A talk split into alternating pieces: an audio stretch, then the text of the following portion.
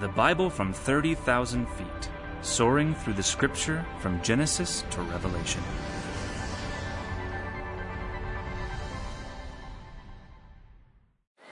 Would you turn in your Bibles, please, to the book of Acts? 28 chapters are before us to fly over. The book of Acts. God willing, we'll make it out of chapter 1 and into chapter 28.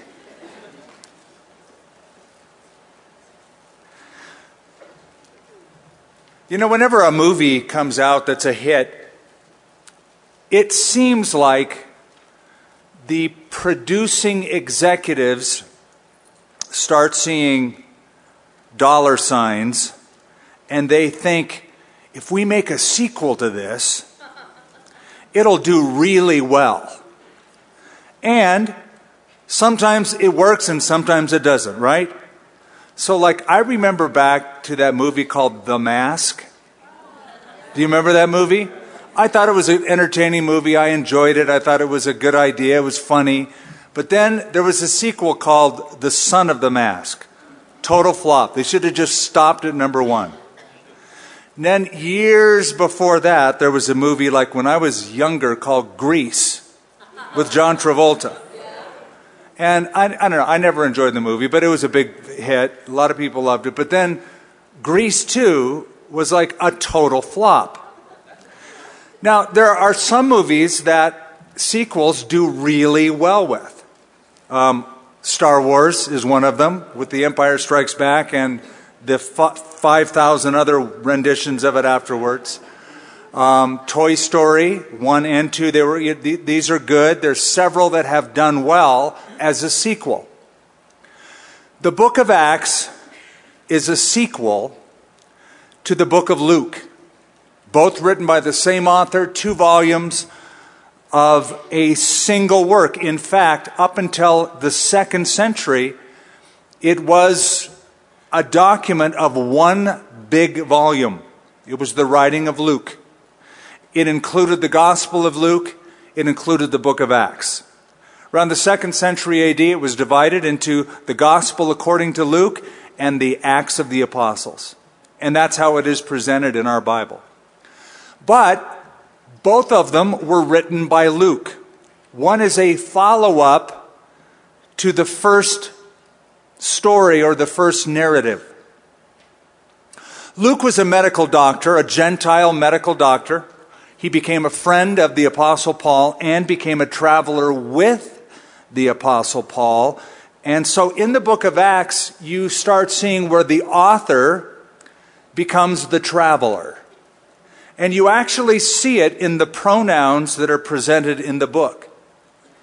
So when you go through the book of Acts for 16 chapters, you have the author, Luke, Dr. Luke, writing about different events using pronouns like he and him and they and them until you get to chapter 16, verse 10.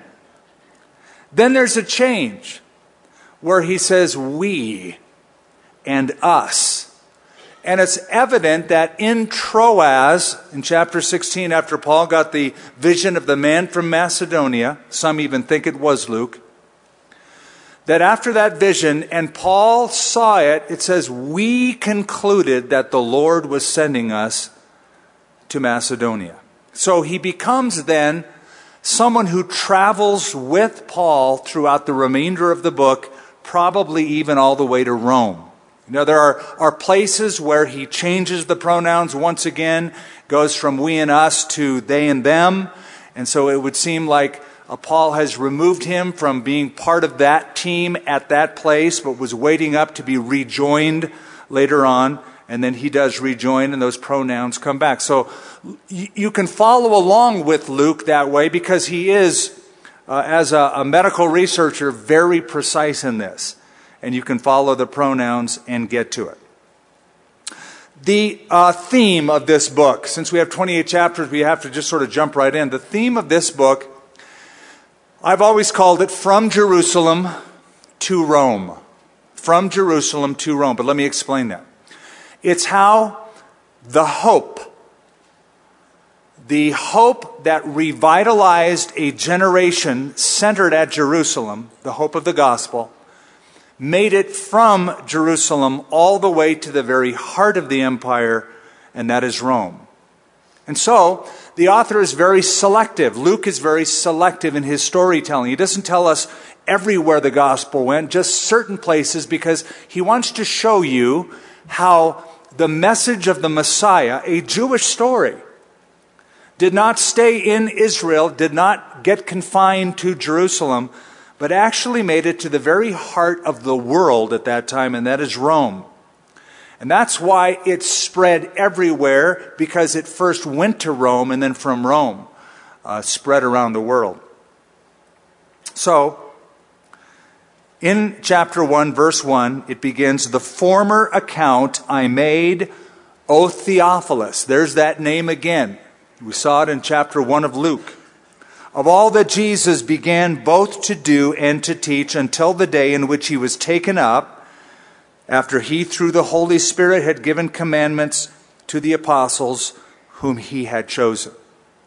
Notice the word began. It's a key word, it's a key to the book. Jesus started something, he began something.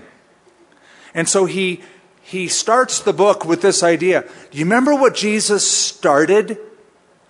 Let me tell you how what Jesus started is now continuing. You see, the gospel record is an incomplete record. Jesus started something. He, he did it while he was on the earth. But then he infused the message and the power to preach that message by the Holy Spirit into his followers. They take up the baton, they have the mantle, they continue that work through the Holy Spirit. So Jesus began it. I wrote about that in, my, in volume one of Luke. Now, here in volume two, O Theophilus, I want you to know that Jesus is still working. His work of redemption is done on the cross, but his work of mediation for his followers, his work of proclamation by sending the Holy Spirit to infuse people, that is still going on. And by the time we get to the book of Acts ending, I hope you'll see it, God willing, we will. The book of Acts itself is an incomplete book. Hold that thought. You just hold that till we get to chapter 28. Go down to verse 6, and we're going to be skimming. I'm going to be turning to a lot of different places here. Verse 6 Therefore, when they had come together, that is his followers, his disciples, they asked him, that is Jesus, this is right before the ascension, saying, Lord, will you at this time restore the kingdom to Israel? And he said to them, It is not for you to know the times or seasons which the Father has put in his own authority, but you shall receive power when the Holy Spirit has come upon you, and you shall be witnesses to me in Jerusalem and in all Judea and Samaria and to the end of the earth. Their question is a question of when. Jesus' answer is a question of what, or an issue of what. And so often our question is when? When is Jesus coming back? When is this thing going to happen? When, when, when? The issue is never when, it's always what. What ought you to be doing until he comes back? What is uh, the mission he has called us to in this time, in this place, our little blip on the radar, as you heard in the video? What are we to do? So forget about the when, disciples, and think about the what. And the what is you shall receive power when the Holy Spirit has come upon you. I remember being saved a long time ago in an era out on the West Coast known as the Jesus movement. And we were all about when Jesus was coming back. By the way, I don't think he's far away. I think he's soon to return. I believe that. I really do believe that. But um, it made a lot of people in my generation want to check out from the reality of life. Oh, Jesus is coming so soon. We might as well quit our jobs and, um, and uh, get a lot of debt. And because we won't have to pay it off anyway, we'll be in heaven. And just this idea of irresponsibility. Jesus doesn't call you to sit on a hillside strumming a guitar, eating birdseed. He wants you to get your hand to the plow and get to work. He's got a job for us to do. And what is the job? Witnesses unto me. Jerusalem, Judea, Samaria to the uttermost or ends of the earth. I say uttermost because that's Old King James. That's where my mind naturally goes. The first time I read the book of Acts was in that version. So it's stuck. Uttermost parts, ends of the earth. In this verse, we have an outline for the whole book of Acts. You know, I love it when books provide their own outlines. The book of Revelation provides an outline. The things that you have seen, the things which are, and the things which will take place after these things. That's the outline of the book in chapter 1. Here in Acts chapter 1, Luke provides us an outline of what his narrative is going to be like in the rest of the book. Jerusalem, Judea, Samaria, end of the earth. Chapters 1 through 7, it's all about Jerusalem. The gospel witness in and around Jerusalem, that main city. Chapters 8 and 9 tell us how the gospel witness, witness goes from Jerusalem into Judea and Samaria. Chapters 10 through 28, how the gospel witness, primarily through a converted Jewish rabbi named Saul of Tarsus, goes to Gentile countries and the ends of the earth. Make sense? The outline's right here. And that's the outline Luke is going to follow in the rest of the book. Now, in chapters 2 through 7, and I'm going to be skimming and skipping, we have the birth of the church. If volume 1, or the Gospel of Luke, is all about the origins of the gospel, and it is Jesus, then the book of Acts, Luke volume 2, is about the development of the church. So chapter 2 is the day of Pentecost, the birth of the church, followed by how the Holy Spirit comes upon his followers, how they preach the gospel message in and around Jerusalem, and because they're faithful to preach the message, they get into trouble they get persecuted. If you preach, you will get persecuted. If you're faithful to the gospel message, people won't like you. If you're a person who loves to be loved all the time by everyone, it's very hard for you to witness. And short of the Holy Spirit filling you up, you're a lost cause. But the good news is the Holy Spirit's there to fill you and empower you and make you bold. My hardest thing to do was to give a witness for Jesus Christ as a young believer. I thought I could never speak to an individual, let alone a group, the gospel. So when I say uh, you'd be a lost cause, you would be, but the good news is we have the power of the Holy Spirit, and, and we're going to see that. So we go over to chapter 2 now, and we dip in at around verse 14, where we're in Jerusalem. The gospel is going out. And the guy to give the gospel is one of Jesus' closest followers. Jesus is in heaven. Peter takes up the mantle. But Peter, chapter 2, verse 14, standing up with the eleven, raised his voice and said to them, Men of Judea, and all who dwell in Jerusalem, let this be known to you and heed my words. Now, a healing has just taken place. When Peter and John were going into the temple, there was a man lame from birth. They picked him up and he was healed. It created an uproar. The two apostles used it as an opportunity to preach. So he says, Heed my words.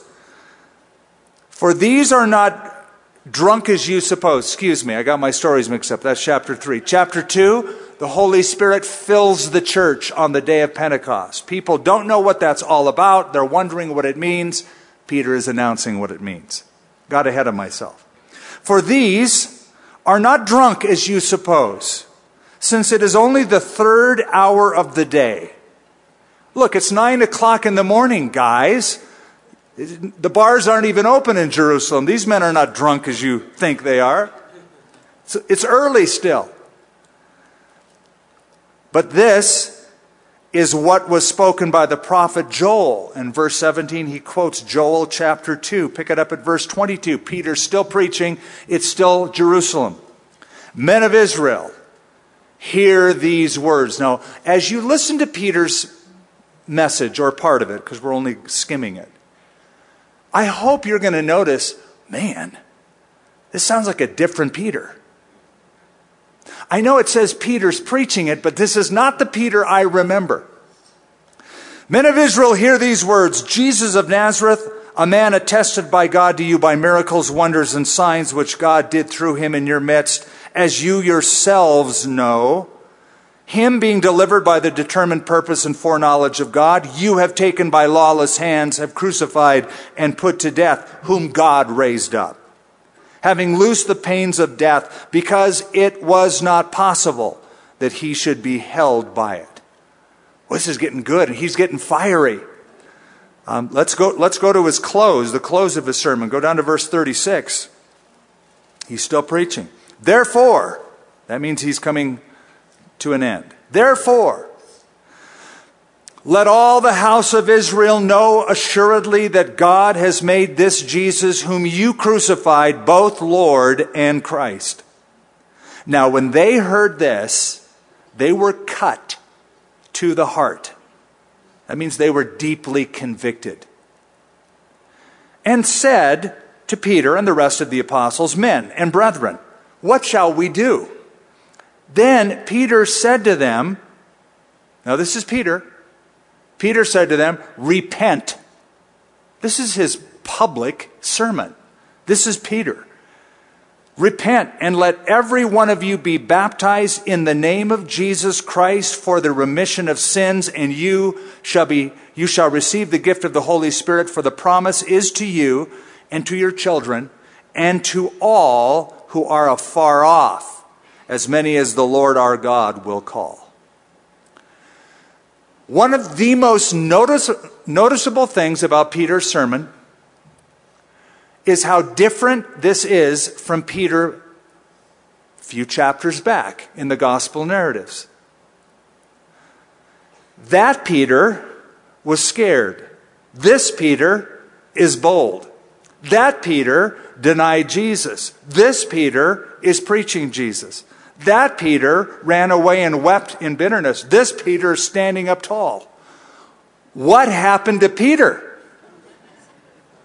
Those people who know him say, Give me, give me Peter back, the one I know, my friend Peter. Where'd he go? Same guy. What made the difference? Two things a new presence, a new power a new presence. The Holy Spirit, that's the new power, but the new presence, Jesus Christ, his master, has risen from the dead and he saw him alive. He saw him alive. He spent time with him. He then ascended into heaven. So it's a whole new resurrected presence of his Lord. What Jesus predicted happened. That's the new presence, the new power, the Holy Spirit. Jesus told his disciples, they didn't believe it when he said it. I'm sure they were scratching their beards going, yeah, right. When he told them, I'm going away, I'm going to be killed, but I'll be raised up on the third day. But it is expedient for you. It is to your advantage that I go away. For if I do not go away, I can't send the Holy Spirit. But if I go away, I'm going to send the Holy Spirit. He's going to be with you. He's going to be in you. He's going to direct you, guide you into all truth. This is really good for you guys, for me to go, because I'm going to send someone who's going to empower you to do what you cannot do on your own. So it's the same guy, but a new presence. Jesus resurrected, a new power, the Holy Spirit living in him and preaching, really, as it were, through him. Fifty times the book of Acts mentions the Holy Spirit. I know it says, at least at the top of my Bible and probably yours, it says at the very beginning at chapter 1, the Acts of the Apostles. If you don't feel it is uh, blasphemous to do what I'm suggesting that you do, if you have the freedom to write in your Bible, you may want to cross out apostles or don't cross it out, put a caret between the and apostles. And put the acts of the caret Holy Spirit through and then the apostles. That's really what the book is about. This is the acts of the Holy Spirit moving through people apostles, disciples, anyone who will say yes to Jesus.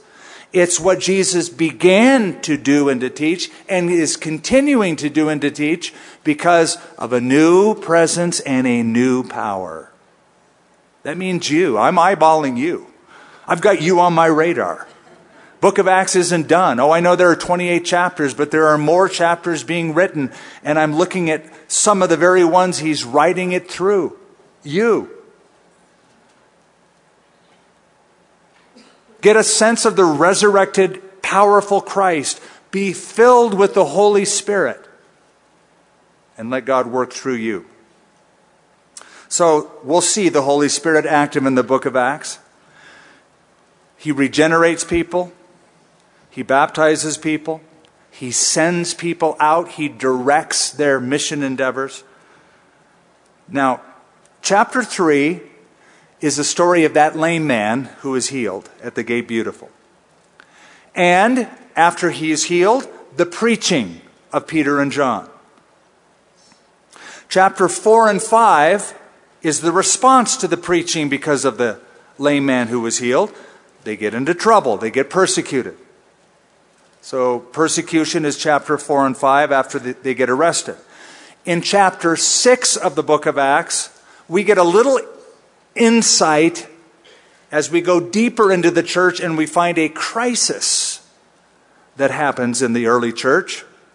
There's one in chapter 5 too with Ananias and Sapphira, but there's an organizational crisis in chapter 6. And it, I'm not impugning, I'm just stating the fact it happened in the women's ministry. It was about the daily distribution of the women. They started complaining, so the apostles got together to fix it and chose seven deacons filled with the Holy Spirit, full of good report, while they would themselves pray and study the Word of God. That's chapter 6. Chapter 7, all still in Jerusalem, happening in Jerusalem. Remember, that's the focus, the gospel witness in Jerusalem. One of those deacons, by the name of Stephen, goes to the synagogue for a worship service. The synagogue he attended was called the Synagogue of the Freedmen. And he shares an incredibly historical powerful message. It's one of my favorite messages because it is, appeals to the mind, it appeals to history, um, it's very logical. He, he, he basically presents Jesus as the fulfillment of messianic history and prophecy. And they don't want to hear it. They kill him, they stone him, they lay his clothing at the feet of a young man by the name of Saul of Tarsus. That's where we get introduced to him. In chapter 8, after the Stephen of stoning, after the uh, persecution, we get into the second part of the book of Acts. Remember, chapter 1 through 7, the gospel witness at Jerusalem. Chapter 8 and 9, the gospel witness in Judea and Samaria. So in chapter 8, we have another one of those deacons in that crisis of chapter 6 by the name of Philip, who shares the gospel um, in Samaria. So the gospel goes from Judea into Samaria. Uh, he preaches it in Samaria, in Gaza, down south, and then back up to Caesarea. So we have the gospel going from Jerusalem, Judea, Samaria. But turn to chapter 8 before we go much further than that and see how chapter 8 opens as we are introduced to a character named Saul of Tarsus. Because the rest of the book will be highly selective as we follow him. It begins, chapter 8, verse 1. Now Saul was consenting to his death. At that time, a great persecution arose against the church which was at Jerusalem. This is the pivot point. And they were all scattered throughout the regions of Judea and where? Samaria. Samaria. So we're following our outline. From Jerusalem, They're scattered to Judea and Samaria except the apostles. Okay, stop there. I want, I, want what you and I just read to sink in. Jesus promised in chapter 1, verse 8, You will be my witnesses. You'll be filled with the Holy Spirit. You'll be my witnesses in Jerusalem, Judea, Samaria, ends of the earth. That's what he promised them. They were probably thinking, Good. Awesome. Can't wait. Question is, how is that going to happen? What is the vehicle whereby those believers in Jerusalem are going to be exported, pumped out into the Gentile world and Judea, Samaria, and the ends of the earth? Here's the answer. This is not what they wanted to hear persecution. In fact, let me give you a little formula that I came up with just by reading the book of Acts. If you practice Acts 1 8, you will experience Acts 8 1. If you are filled with the Spirit and you want to take the gospel from where you are and export it to others in the family, at work, around the block, across the world, expect persecution to break out. So, persecution brought the propagation of the gospel. Persecution of the believer is like wind to seed. When a farmer sows, he sometimes uses the wind as sort of a fuel or an engine to push the seed down into the furrow a little bit further. It gets scattered that way. As believers, we are to be scattered. That doesn't mean we're to go and have our own little fellowship on a rock up in the Sandia Mountains with a pine tree. It means we gather together and we get taught and fed and inspired and instructed, but then we disseminate, we scatter. And some of us will move to different places or will lose our job here. Or a disease will cause us to send our loved one to another city and we'll have to join them and we wonder why. And now we have to move there. A number of things can move us, but God wants us to be on the move with His gospel. And I'm sure they're going, Lord, how could a God of love allow us to be persecuted like this? We're sharing faithfully in Jerusalem your message, and now we're scattered. Because he wants the gospel not to stay in Jerusalem. He loves the people of Samaria and Judea, and he wants you out there. He knows we get comfortable. Who wants to leave Jerusalem? There's a revival breaking out there. That's the most exciting place to be in the world. The early church just got born there. I'm sticking around. No, you're not. I'm going to make things hard for you. You're going to want to leave.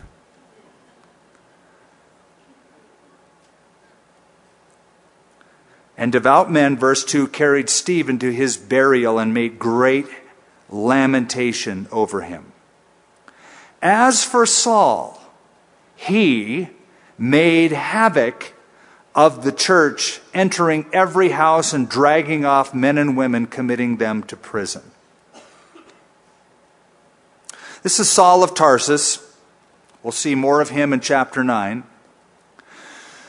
Let me share, before we move on and I summarize a great deal and, and go on to the next section, let me give you a, a more modern day example of this persecution thing.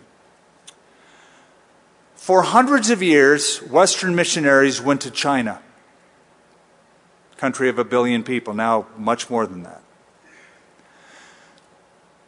The gospel penetrated into China, although it's very, very difficult. And the result of Western mission activity and church planting for hundreds of years in China yielded about 800,000 believers. Well, that's significant. 800,000, not quite a million believers, with hundreds of years of mission work. But in the 1940s, China experienced what's called a cultural revolution. Christians were, missionaries were forced out of the countries. Christians were persecuted intensely. The church went underground. They met secretly. In some cases, they still do, in some places. Mission experts around the world, especially in the West, were scratching their heads thinking, man, this is the end of the church in that part of the world. It's over. We were surprised when we got the first peek behind that bamboo curtain to find out how many believers existed after all that cultural revolution and the church going underground and the persecution. They didn't get squashed, they actually grew larger. At the end, we discovered not 800,000, we discovered between 50 and 100 million believers in Jesus Christ. Okay, it was a horrible process to get there. But God had something greater in mind through that, through that very, very difficult time. So, chapter 1 through 7, gospel witness in Jerusalem. Chapters 8 and 9, gospel witness in Judea and Samaria. Now, in chapter 9, um, we get the conversion. We have one of the most pivotal moments in church history. And that is why it comes up in the Gospel of Luke, or in the book of Acts, in Luke's Gospel, volume 2, I should call it. It is such a pivotal moment for this rabbi of Tarsus that his conversion uh, is, is highlighted, is written about three times in the book of Acts. Chapter 9, verse 1, it says, Then Saul, still breathing threats and murder against the disciples of the Lord, went to the high priest and asked letters from him to the synagogues of Damascus. So if he found any who were of the way, that's what Christians were called then, whether men or women, he might bring them bound to Jerusalem. As he journeyed, he came near Damascus, and suddenly a light shone around him from heaven. Then he fell to the ground and heard a voice saying to him, Saul, Saul, why are you persecuting me? Saul of Tarsus was a rabbi. If you want his personal testimony, not now, but go read it in Philippians chapter 3. He tells you to you. Tells you who he was, tells you his background. He was from the tribe of Benjamin. He was a Hebrew of the Hebrews. Uh, he was a Pharisee. We know he studied under the great teacher Gamaliel, a very notable stature in Jerusalem. So he was tutored well, trained well. He was a Roman citizen, as well as somebody very familiar with Greek customs, culture, and language. He knew Hebrew, he knew rabbinical tradition. He was an interesting mix from Judaism, Greek culture, and Roman culture, all mixed into one person. Highly intellectual. I marvel at his arguments. I don't even understand his arguments. I teach the book of Romans on Sunday morning. I have a hard time understanding the book of Romans, and that's his Magna Carta. You know the same feeling. Peter was right when he said Paul wrote a lot of things hard to understand. I'm so glad he wrote that. I thought, oh, I'm glad he said that because I thought I was the only one. But this is his conversion. And notice verse 4 he fell to the ground. He heard a voice saying, Saul, Saul, why are you persecuting me? Now, he didn't even know who this is yet. He's going to find out it's Jesus. And it's like, what do you mean persecuting you? I'm after people. I'm after these people who follow you. The point in verse 4 is if you mess with God's people, you mess with God. You touch Christians, you touch Christ. The body of Christ is connected to the head of the church inextricably. So when people are out to get you, God takes it personally. So why not, if they're attacking you for the right reason, like the gospel, move aside and let God at them? Let the whole, sick him, Holy Spirit. He, he'll do a much better job, like he did with Saul of Tarsus. Why are you persecuting me? So he said, Who are you? It's a good, fair question. I hear a voice Who are you, Lord? The Lord said, I am Jesus whom you are persecuting. It is hard for you to kick against the goad. So he, trembling and astonished, said, Lord, what do you want me to do? The Lord said to him, Arise, go into the city, and you will be told what you must do. Saul of Tarsus asked two questions, two questions that I think every one of us should ask and answer. Most of us have asked and had answered the very first question. Not all of us have asked, nor have we had answered the second question. The first question is Who are you, Lord? That's basic. People go to church for years and they never get an answer to that question. I grew up in church. I was an altar boy in the Catholic Church. Um, I, I, went to, to, to Mass sometimes daily very, very devout family. I did not know Jesus. I did not know the Lord. I went for years not having answered, Who are you, Lord? But when I did, everything changed. It was a life changer for me. I was 18 when it happened. But then there's a second question we must ask and have answered Lord, what do you want me to do? Some people have the first question answered, but they live their whole life, but it's an unproductive life. Because they never find out why God put them on this earth. There's two great days. The two greatest days of your life are the day you were born, and the second is the day you figured out what you were born for. When you find out why God put you on this earth and you take up that mantle of service to Him, it's a great and glorious day. Lord, what do you want me to do? Well, he goes into the city, goes into Damascus. He, he becomes a basket case. I mean, literally, they, they let him over the wall in a basket.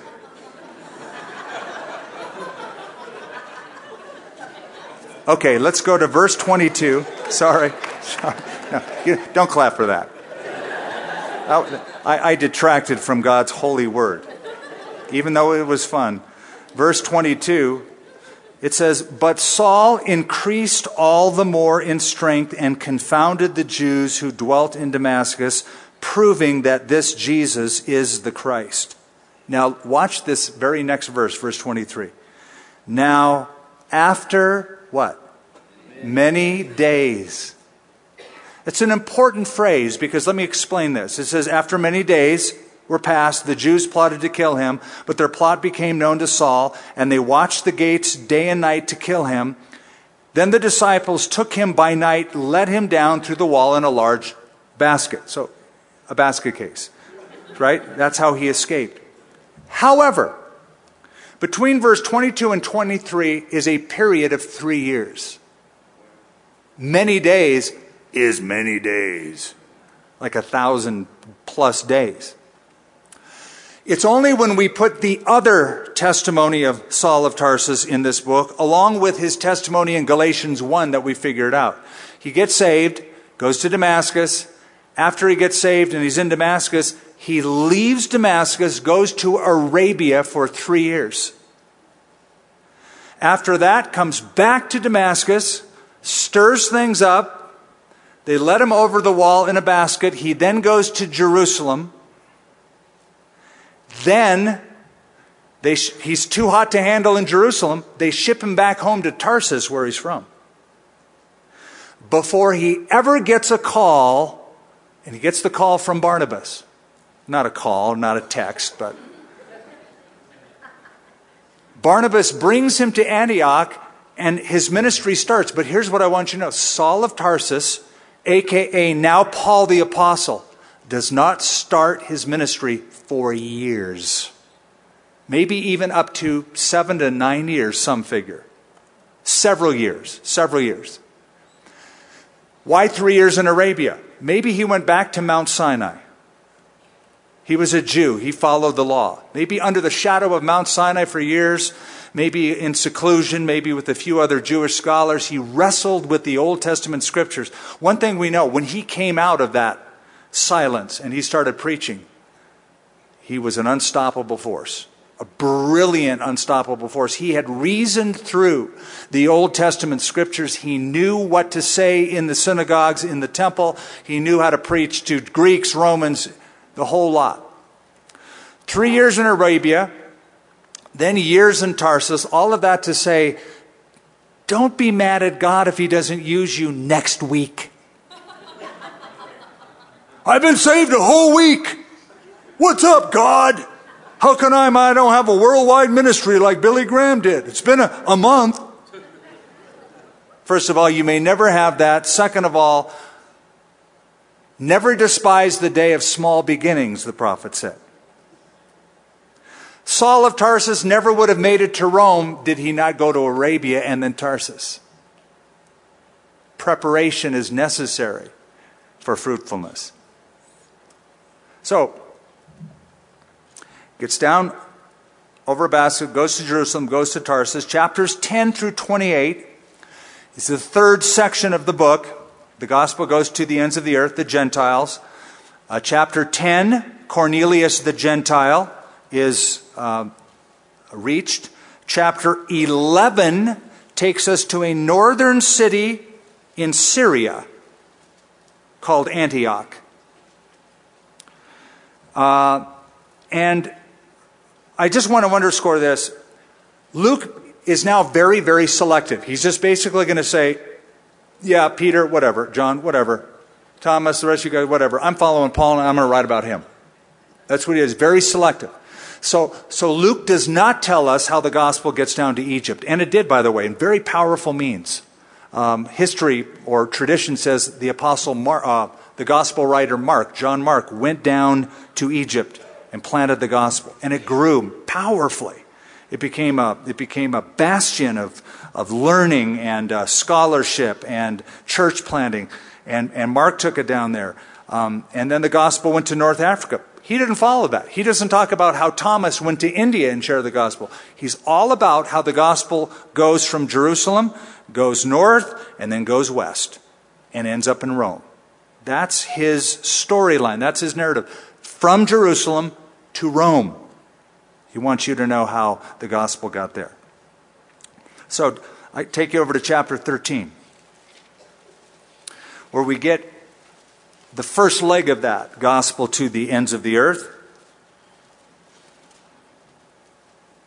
Chapter 13 it says, Now the church that was in Antioch. Notice how the chapter opens up.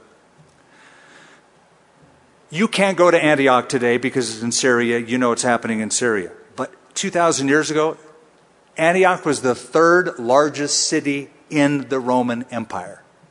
It was massive. It was not Jewish. It was polycultural, very multicultural, perfect place for Paul. So Barnabas gets sent to Antioch because he hears, man, the Holy Spirit's moving in Antioch. Let's send Barnabas. Barnabas goes up there and when he looks around the city and sees the makeup of the city, he goes, I know just the dude who would be perfect here. And so he tracks down Paul, brings Paul from Tarsus, his hometown, and this is where Paul's ministry begins because there was a guy named Barnabas who believed in him. Brings him to this city. Now, in the church that was at Antioch, there were certain prophets and teachers Barnabas, Simeon, who was called Niger, Lucius of Cyrene, Manaen, who had been brought up with Herod the tetrarch, as they ministered to the Lord. They were having a worship service. As they worshiped God and fasted, the Holy Spirit said, Now separate to me Barnabas and Saul for the work to which I have called them. Then, having fasted and prayed, they laid hands on them and sent them away.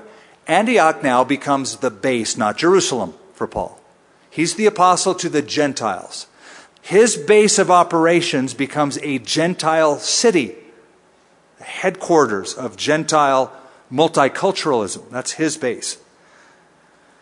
So he's in Antioch. Um, they hear this word from God, they fast and they lay hands on them. That's sort of a formal way of saying, We identify with you and we confer upon you uh, what we believe God has already confirmed. When I lay hands on somebody for ministry, it's only because I believe the Holy Spirit has already laid hands on that person. Lay hands on no man suddenly. Now, you know in the Bible it speaks of the laying out of hands in a good way and in a bad way. In a bad way, when somebody lays hands on you, it's like they're grabbing you to beat you up. If you lay hands on somebody in a good way, it's because you identify with them and you see something in them and you pray over them, whether it's healing them or, or praying for their healing if they're sick, or you believe God laid his hand on a man who's going to be a pastor or somebody who's going to be in ministry. So they laid hands on them. They had this formal association. So, verse 4, and I love this, they sent him away. But watch this Acts of the Holy Spirit. So, being sent out by the Holy Spirit, they went down to Seleucia, and from there they sailed to Cyprus. That's an island out there in the Mediterranean off the coast. They arrived in Salamis, that's the big city there, and preached the word of God in the synagogues of the Jews. They also had John as their assistant. Okay, this is the first missionary journey. Paul has three. Three missionary journeys. Paul has three missionary journeys and a fourth journey, which really is a missionary journey, but it's he's going to jail. He's imprisoned and he's on a prison ship, his journey to Rome. On the first journey, the first missionary journey, he goes through Cyprus, then he goes up into Asia Minor into the area of Galatia. And he goes through the provinces there of Galatia. His journey ends in chapter 14, verse 26. So now we get the end of that journey where it says, From there, verse 26 of chapter 14, they sailed to Antioch. That's where they started, Antioch of Syria, where they had been commended to the grace of God for the work which they had completed. That was chapter 13. Laid hands on them. That's what the reference is. Now, when they had come and gathered the church together, they reported all that God had done. Hey, Paul, we heard about you. We heard how great you were in Barney. You were awesome too. None of that. Let me tell you what God did. Let me tell you what we saw God do. And that He had opened the door of faith to the Gentiles, so they stayed there a long time with the disciples. This was the first mission conference in history. They gather together back at Antioch, the place that sent them. They tell stories about what God did. They said, Let me tell you what happened in Lystra and Derbe and Iconium and Antioch of Pisidia, a different Antioch. That's why the book of Acts confuses some people. Antioch, I just, they left Antioch. What are they doing in Antioch? But it's a different Antioch. Um, so, anyway, now they're back. They have this conference. One of the things Paul was able to tell them, and we didn't cover it, but it's in chapter 14 around verse 19. When Paul is in Lystra, he gets stoned. Um, let me rephrase that. When Paul is in Lystra, they throw rocks at him, and they all think he's dead. So it wasn't, Paul wasn't smoking hooch in the back. It was somebody took a disliking to him preaching the gospel, threw rocks at him, and they thought he was dead, so they carried him out like he, they were going to bury him. And he gets up, dusts himself off, and goes back. It's like, yeah, but I didn't finish that last point of my sermon. And he goes back and he shares the gospel again. This guy is an unstoppable force. How do you stop somebody like that? You don't. So they're telling all that God had did. That's the first journey chapter 15, they go down to Jerusalem because Jerusalem hears that non Jews have received the gospel of our Messiah. And they're a little bit miffed at this. So, this is, in chapter 15, the first doctrinal conference, council. There were people in Jerusalem who were believers in Jesus, but they had Judaistic tendencies, legalistic tendencies, believed that you have to be circumcised and keep the law of Moses in order to be a Christian. This is a very seminal argument. Oh, it says that in verse 1. I should have just kept reading. Certain men came from Judea and taught their brethren, unless you are circumcised according to the custom of Moses, you can't be saved. Therefore, when Paul and Barney, Barnabas, had no small dissension and dispute with them, they determined that Paul and Barnabas and certain others of them should go up to Jerusalem to the apostles and elders about this question. So, being sent on their way by the church, they passed through Phoenicia, Samaria, describing the conversion of the Gentiles, and they caused great joy to all the brethren. So, they hashed it out in Jerusalem, had this big conference. The danger is this I understand where the Judaizers were coming from. They're traditionalists. Some of us are traditionalists. I love you, but you can be weird. Especially if you start wanting to mix the law and grace. And you want to take the new wine of the gospel and stuff it in the old wineskin of Judaism. You want to take the veil of the temple that has been ripped into by God and you go, I think we can sew that back up again. Make it nice. No, leave it ripped. It's a whole new work that he wants to do. So there's that dispute. At the same time, I, I, do want to say something that you may have never heard me say. I am thankful for those legalists and traditionalists. I'm glad they had an argument with Paul about legalism and, and keeping the, you know why? If they didn't, we wouldn't have books like Galatians, Romans, the book of Hebrews. It's because of those early debates that we have this doctrine of grace unfolded in all of its New Testament glory in those books. So, for that reason, I'm glad. Verse 6 Now the apostles and elders came together to consider this matter. And when there had been much dispute, Peter rose up and said, Men and brethren, you know that a good while ago God chose us that uh, God uh, chose among us that by my mouth the Gentiles should hear the word of the gospel and believe. Okay. Something we need to cross reference. Jesus said to Peter when he was with all the disciples, To you I give the keys of the kingdom of heaven. Now, I know, being raised Roman Catholic, how that church interprets it. Peter's the first pope. He's given the keys to the kingdom. That is not what he is sp- speaking about. Keys open doors.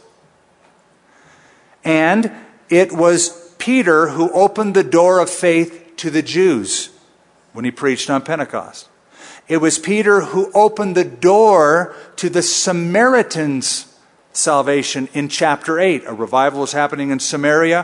When Philip was there, they sent Peter to observe it. And he was able to open the door and say, This is God's work. He also opened the door to the Gentiles in chapter 10 with Cornelius. So, yeah, he was given keys to the kingdom to unlock the doors for Jews, Samaritans, and Gentiles.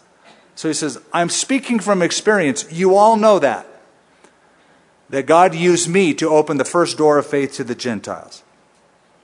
But go down to verse 10, and we won't spend much time on this incredible sermon he gives, but we won't. Verse 10 Now therefore, why do you test God by putting a yoke on the neck of the disciples, which neither our fathers nor we were able to bear. Now, Peter frames the traditionalists in the light that they need to be framed with. He is saying the law that you espouse has become too burdensome. It's now like a yoke on the neck of people. It'll break their neck, it'll break their spirit. The law of Moses won't free you, it'll bind you, it'll break your neck. Jesus said to the Pharisees, You bind burdens too heavy for men to bear. Woe unto you, scribes, Pharisees, hypocrites. Now, a couple of centuries after this, second century AD in church history, all of those traditions that he's referring to became codified into commandments under a rabbi that became very famous named Rabbi Shammai. Rabbi Shammai is two, second century AD. Follow? He codified all of the traditional commandments into 613 commandments. So if you ask the Jews how many commandments, they won't say, We keep the Ten Commandments. They, they will tell you, I keep the 613 commandments.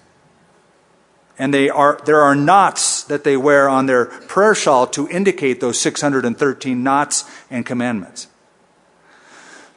But get this of all those 613 commandments, 365 of them are negative commandments, 248 are positive commandments. There's more, don't do that, than do this. In that burden that breaks their back. Enter Jesus, enter the gospel of grace. Love the Lord your God with all your heart, mind, soul, and strength. Love your neighbor as yourself. You've kept the whole law. Liberation, freedom. So Peter says, Why are you trying to put that yoke back on people that Jesus busted? I love Peter. Can't wait to tell him that. Go to verse 28. For it seemed good to the Holy Spirit and to us to lay upon you no greater burden than these necessary things. Now, this is a letter they write to the Gentiles who have been saved. We're not going to lay that heavy burden on your neck. That you abstain from things, from idols, from blood, from things strangled, from sexual immorality. There's a whole bunch of cultural reasons for that. Don't have time to explain now. You can look it up on our tape library. If you keep yourselves from these, you do well, farewell. Now, chapter 16, 17, and 18 takes us to the second missionary journey. They revisit some of the same places they did on the first one, see how people are doing.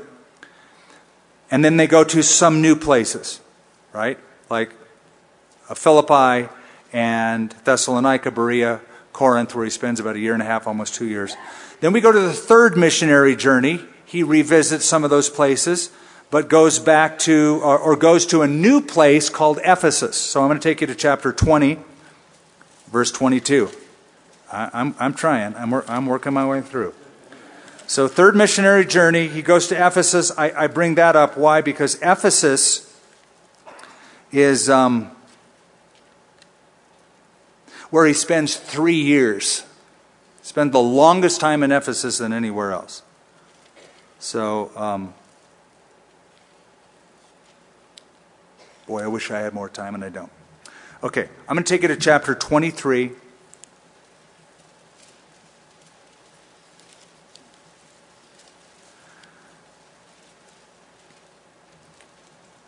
But I have to say this, I'm going to have to say a lot of things really quick.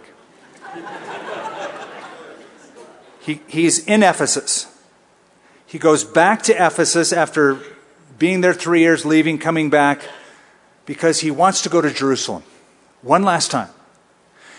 Everywhere he goes on the way to Jerusalem, prophets, signs, and wonders saying, Don't go to Jerusalem, dude. They're going to arrest you. He gathers them all together and says, The Holy Spirit testifies in every city, this is chapter 20, in every city the chains and tribulations await me when I go to Jerusalem.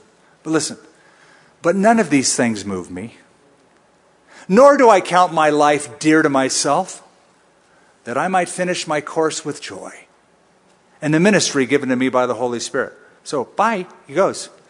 Goes to Jerusalem. You know what happens? He gets arrested. He gets thrown in jail for two years he gets taken to Rome,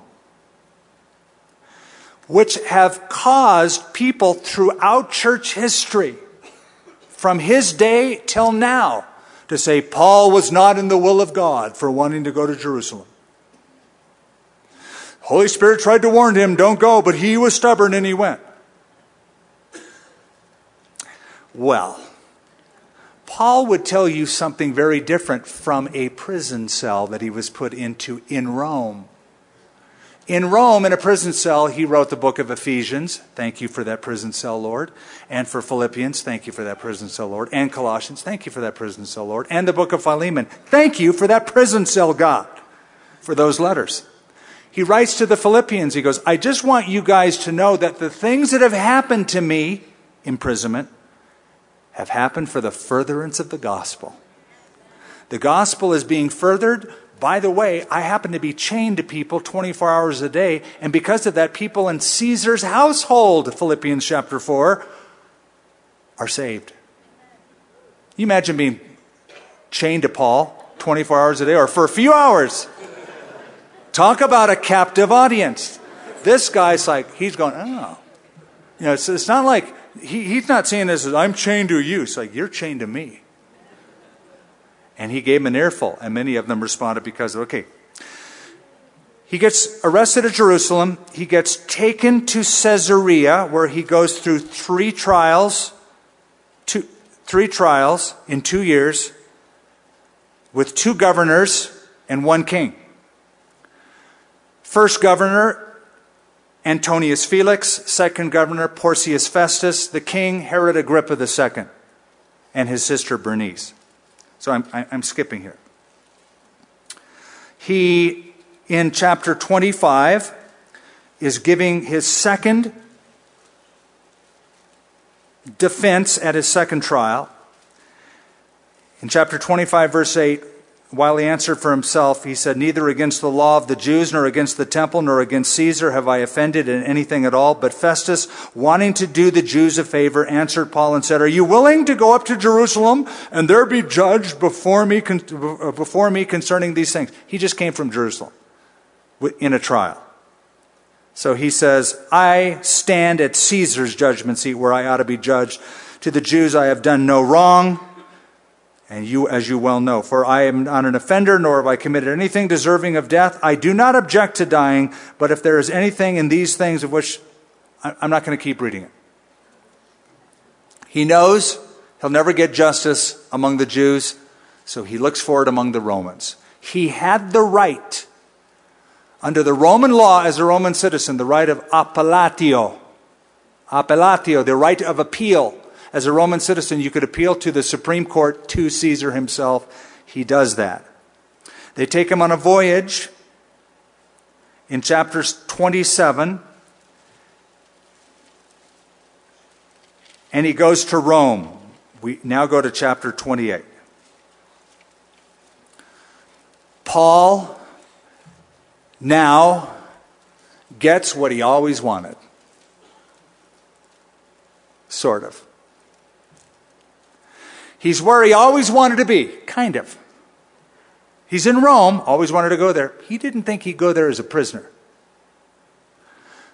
Can I just say, I think that God is interested in economy, and he likes twofers, right? You get two for the price of one. So if, if I make you a prisoner, the Roman government will send you at their expense all the way to Rome and you'll be able to actually speak to Caesar Nero at their dime. So he gets what he always wanted, but by the wisdom of God, as a prisoner, and he is taken to Rome, chapter 28, verse 16. Now, when we came to Rome, whew, the centurion delivered the prisoners to the captain of the guard, but Paul was permitted to dwell by himself with the soldier who guarded him. From there, he writes those prison letters that I mentioned. Verse 30, we'll close the book. Then Paul dwelt two whole years in his own rented house and received all who came to him, preaching the kingdom of God and teaching the things which concern the Lord Jesus Christ with all confidence, no one forbidding him. Period. The book ends abruptly. It does. It's not, it's a weird ending as far as a book is concerned.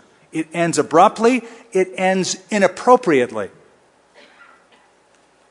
You know, it, it, it ends with um, the main character uh, just sort of, well, he was there and he preached and that's it. But what I'm here to tell you in closing, Paul isn't the main character. The reason it seems odd and inappropriate is because the main character is the Holy Spirit, and therefore it keeps, gets, it keeps getting chapters added to it. And I'm just wondering as I close what chapter you're going to be writing, what you're going to be doing, what the Lord's going to be doing through you, what Jesus will continue to do and work through your life as the book of Acts continues to be written. I actually had much more to say. Can you believe it? I'm way over time. I wanted to actually close with Paul's last words, which are not here, but we don't have time. But we will at some other time. Father, thank you for our time together. In Jesus' name, amen. We hope you enjoyed this message from Skip Heitzig of Calvary Church. For more resources, visit calvarynm.church. Thank you for joining us for this teaching from the Bible from 30,000 feet.